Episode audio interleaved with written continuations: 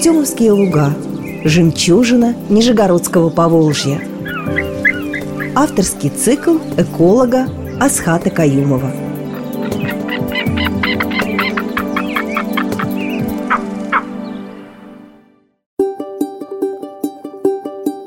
Здравствуйте, уважаемые радиослушатели! Продолжаем наши с вами передачи, знакомящие вас с уникальным, без э, преувеличения будет сказано, уникальным миром Артемских лугов, с его обитателями, с их жизнью, с их привычками, с теми, кого мы можем встретить, если мы вдруг надумаем пойти в гости в Артемские луга. Обращаю внимание, что Артемовские луга находятся прямо около Нижнего Новгорода, около Кстова, вот здесь у нас с вами на берегу Волги. Буквально в получасе ходьбы там от центра, то есть 15 минут на велосипеде, 10 минут на машине, 15 секунд в вертолете. Все прямо здесь около нас с вами. Для того, чтобы увидеть этот уникальный мир, не надо ехать куда-нибудь в Бразилию или в Австралию. Все здесь рядышком. И сегодня мы поговорим об одном из обитателей этого мира.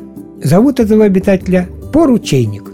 Это не какой-нибудь стряпчий, которому дают поручение. Это такая птица, она из семейства бекасовых. Все бекасовые отличаются длинным клювом, как известно, да? Ну, она относится, конечно, к куликам, как вы понимаете, да, разбекасовая. И чем отличается поручейник от э, многих других обитателей? Потому что, на самом деле, конечно, для всяких слоев трудящихся кулик и кулик. Летит, кричит, клюв длинный, кулик. Сильно длинный, бекас.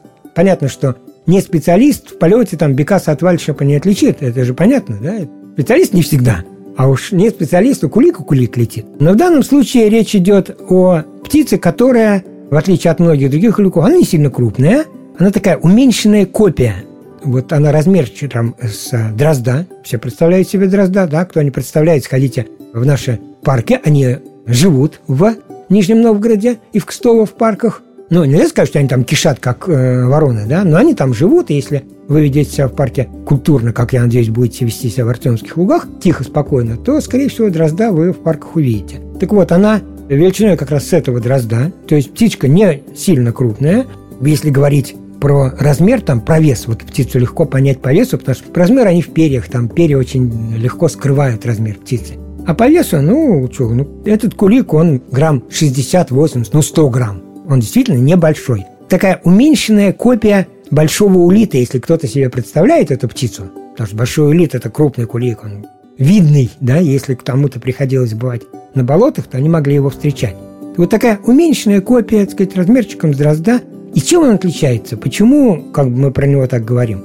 Потому что, с одной стороны, он достаточно редок и обитает в Нижегородской области на границе гнездового ареала, хотя она вот сейчас у него потихонечку двигается и двигается на север. То есть процесс идет там. Ну, сами понимаем, что в связи с климатическими изменениями происходит э, некое перераспределение видов по территориям, потому что сдвигаются границы ареалов тех или иных видов, в том числе, например, беспозвоночных, да, а, соответственно, если двигаются границы беспозвоночных границы растений, то следом за ними двигаются границы более крупных животных, которые живут на этой кормовой базе, да, и поэтому при вот этих расширениях границ некоторые виды расширяют свой ареал, как мы уже говорили, в Нижегородской области у нас и белый аист тихонечко внедряется, и лебеди у нас потихонечку расширяют ареал. И вот здесь та же самая история. Порученник потихоньку расширяет гнездовой ареал и двигается через Нижегородскую область на север. Но двигается он двигается, но на самом деле не сильно быстро он двигается.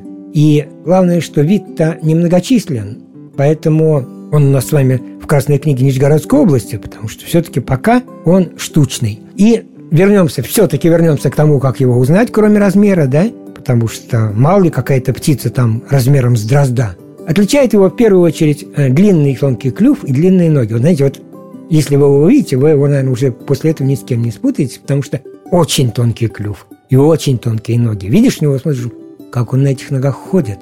Как он этим вот эти вот, вот тоненькое шильце, как он им что съест этим клювом, да? Но прекрасно справляется он этим своим тонким клювом, прекрасно на своих тонких ногах себя чувствует. И еще один характерный признак – у него надхвостье белое. Мы любим местные названия животных собирать. Так вот, в некоторых местах его зовут белобрюшка. Собственно, потому что вот вот белый, вот белая брюшка, вот, вот никуда не денешь, да? И это тоже некий характерный признак, потому что белые кулики у нас не кишат. Живет он у нас с вами на водных объектах, конечно, как вы понимаете, любят вот заболоченные берега, озер, чтобы было немножко жидко под ногами, да? Пространство, где он может своим прекрасным тонким клювом добыть себе большое количество еды, потому что питается он беспозвоночными.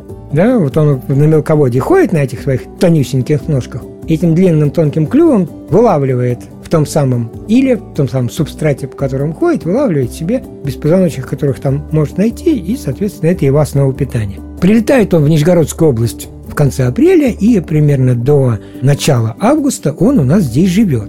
Поэтому вот в этот период мы можем с ним познакомиться. Птица не сильно, скажем так, не сильно сторожкая, то есть она достаточно доверчивая, потому что если она ходит недалеко от вас по заболоченной территории, то понятно, что сухопутный хищник ей не опасен.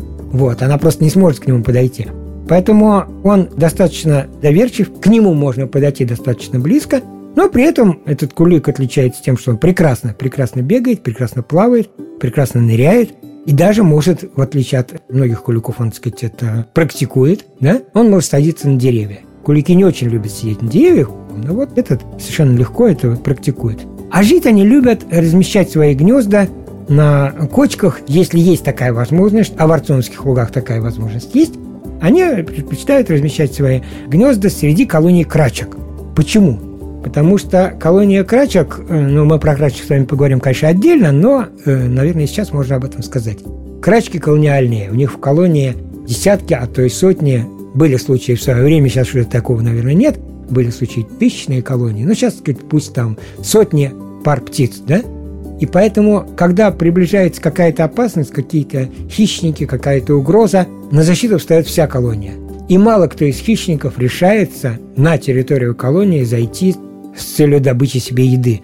Потому что крачки поднимаются толпой, и всей толпой начинают атаковать. Поэтому поручейник, э, в данном случае хитрюшка, он размещается в этой колонии, так как он для крачки не представляет опасности, они его игнорируют, сказать, совершенно спокойно. Ну, он, собственно, не сильно крупнее их. Когда приближается любая опасность, крачки всей толпой кидаются отбиваться, и одновременно защищает тем самым поручейника, такая армия охраны вокруг его гнезда. И поэтому они любят, так сказать, размещать гнезда в колониях крачек, потому что это более безопасно, и это позволяет виду получить какое-то дополнительное преимущество выживания. Ну, понятно, потому что кулик редкий, он у нас, как я уже говорил, занесен в Красную книгу.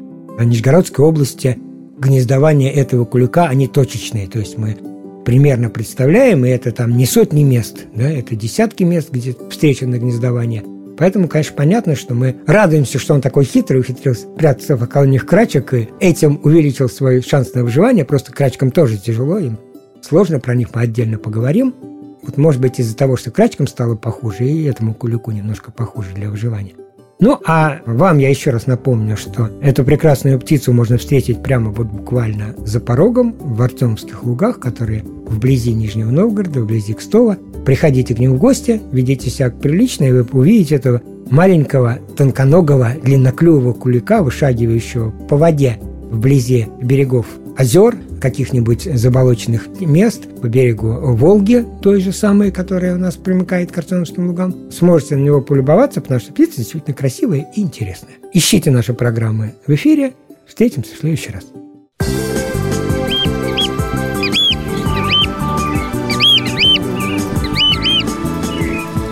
Артемовские луга. Жемчужина Нижегородского Поволжья –